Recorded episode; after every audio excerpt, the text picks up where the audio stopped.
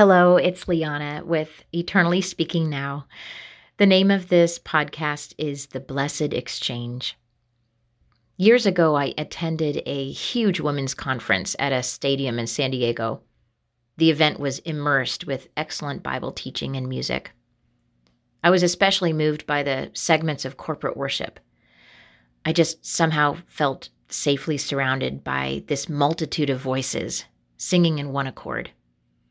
There's just something about singing to God in the congregation of other believers that brings a unique, deepened intensity of inner strength and confidence that isn't experienced in smaller gatherings or individual worship.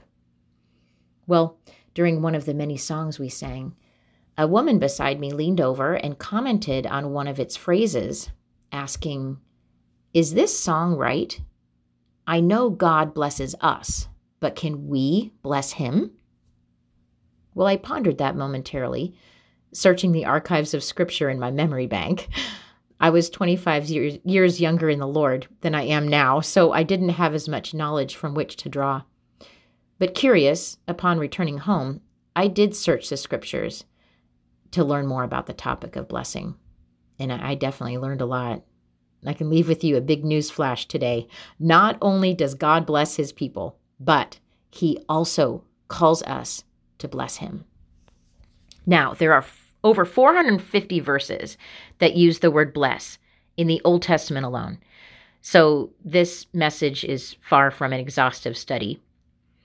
Regarding the topic of God blessing us, a brief scan of those 450 verses reveals a following list here. Let me tell you a few ways that God blesses us. Okay. God blessed mankind on the day he created Adam and Eve. He blessed the seventh day of creation. He blesses his people with peace. He blesses the generation of the upright. He blesses those who fear the Lord. He blesses the house of the just, and he blesses those who are generous givers. In Deuteronomy 28, the Lord literally commands his blessings to overtake those who obey him. How glorious is this?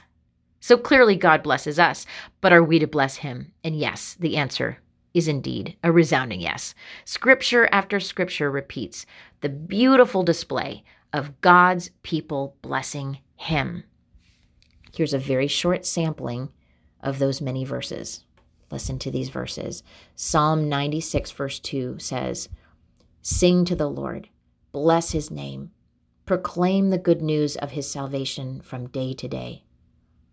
Psalm 100, verse 4 says, Enter into his gates with thanksgiving and into his courts with praise. Be thankful to him and bless his name. Psalm 34, 1 says, I will bless the Lord at all times. His praise shall continually be in my mouth. And finally, Psalm 145 says, I will extol you, my God, O King and I will bless your name forever and ever. Every day I will bless you, and I will praise your name forever and ever. O believers, rise up and bless the Lord. But how do we do that? Well, the verses that say to bless him also explain how. Just rereading the ones I just said out loud gives us a simple checklist to begin with, right? What are some things we heard? We heard to sing to him. We bless him by proclaiming his salvation daily, by being thankful to him, by praising his name continually, every day, forever and ever. Is it really that simple? Well, possibly, but there is a greater depth yet to explore here, and it has to do with the definition of the word bless. Check this out. this is so cool. There are three Hebrew root words for our English word bless. Okay, that's in the Old Testament. Two of those words include the overall definition of being made happy, even supremely happy. But the third one, which appears 330 times in the Old Testament, is the one I'm addressing in this podcast. And it's the one found at the root of all the verses I'm citing here today. That Hebrew word is barak, B A R A K. And here is what it means Barak, to bless, means to bend the knees, to kneel down, even break down, to praise, celebrate, and adore with bended knees, to salute, congratulate, or yield to, and to kneel as a sign of adoration. Oh, let this definition sink deep into your soul. Listen, to bless the Lord is to bend our knees, to kneel down and adore, celebrate, and salute Him. That amps things up a little bit, doesn't it? See, this isn't just about putting a smile on God's face. The application to our lives goes even further. Listen, Psalms 103 and 104 toss a whole new dimension into the mix. Psalm 103, verses 1 to 2 says, Bless the Lord, O my soul, and all that's within me. Bless his holy name.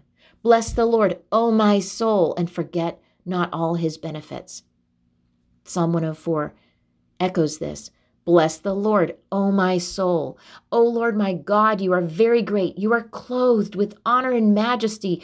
Bless the Lord, O my soul. Praise the Lord. As I stumbled upon these well known verses this week, I couldn't help but revisit the Hebrew root word for soul. It is nephesh, N E P H E S H, and the meaning of this word can be summed up as this the activity of the mind, will, or emotions. We're talking about the definition of the word soul. It's the activity of our mind, will, or emotions. It includes, listen, it includes appetite, desire, character, and passions. This definition is a game changer. Understanding what the word soul means takes the idea of blessing God infinitely beyond singing out loud or making a list of things for which we're thankful. It even goes farther than choosing to obey Him because it's from our soul that we are to bless God. What may this look like? Well, let's take a merging of the definition of bless and the definition of soul. And this is what we come up with. Bless the Lord, O my soul, right? This is what it may look like. Kneeling before Him in our appetites, adoring Him in the midst of our emotions, paying homage to Him, saluting Him in our passions and desires, being willing to break down in His presence and just be real in relationship with Him letting our entire mind, will, and emotions bow before Him in reverence, laying low our very character before Him, and surrendering our entire being to His Lordship, celebrating the fact that He is God and we are not. Intentionally, deliberately bending the knee of our soul to King Jesus. This is what it means to bless the Lord. So here's a challenge the Lord blesses us, we in turn bless him. But there's a third aspect to blessings I haven't mentioned yet. Did you know the Bible states that God Himself is blessed? He is blessed. It's inherent to His state of being. Think of it like a holy math equation God equals blessed. Now, One of the many verses that declares this is Psalm 118, verse 26, which says, Blessed is he who comes in the name of the Lord. Hmm. Does this verse sound familiar? If so, it's probably because it's echoed multiple times in the New Testament. The first time it appears after Psalm 118 is during Jesus' triumphant entry into Jerusalem. Notice how this verse is echoed and spoken about God. Jesus. John 12, 12 to 13 says, The next day, a great multitude that had come to the feast, when they had heard that Jesus was coming to Jerusalem, took branches of palm trees and went out to meet him and cried out, Hosanna! Blessed is he who comes in the name of the Lord, the King of Israel. Jesus later quotes this same verse. And in each occurrence, he who comes in the name of the Lord refers to Jesus himself, being recognized as the long awaited Messiah, the Savior of the world. So, what does this mean to you and me? Everything. Jesus came to earth as a humble child. Blessed is he. Jesus walked with humanity and showed us the love of the Father. Blessed is he. Jesus poured out his blood on the cross to pay the penalty for our sin and death. Blessed is he. Jesus rose again from the dead to give us eternal life. Blessed is he. Jesus ascended to heaven and sent his Holy Spirit to dwell within those who surrender to him. Blessed is he. The Word and Spirit of Christ himself now sanctify our souls. Blessed is he. And Jesus will come back again very soon. Blessed is he. I mustn't conclude without acknowledging something special.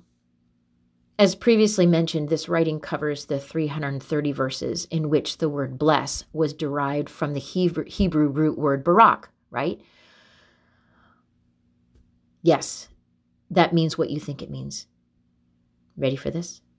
Barak is used when spoken of us blessing God, and it's the same word used of God blessing us.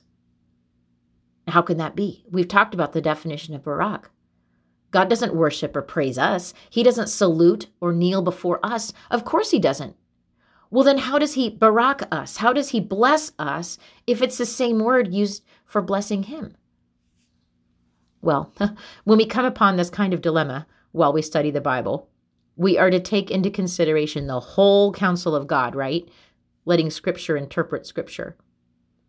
So, what do I believe the Lord wants us to learn today about how He blesses us in a Barak kind of way? Through His absolute and pure love and adoration for humanity. Our magnificent and glorious God humbly bowed himself down to earth. He knelt low to commune with and serve each of us.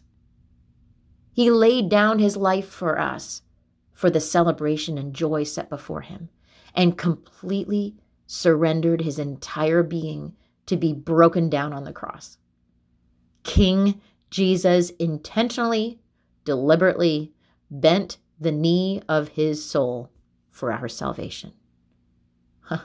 this is how God blesses us. He is our blessing. How humbling it is to be blessed by our Father, whose heart intimately adores each of us. And so, he invites us to partake in a divine gift exchange, one that never ends and keeps on giving. Receive his blessings and bless him back. Then he blesses you again and you bless him back. Blessed are we now go, bless the Lord, O my soul.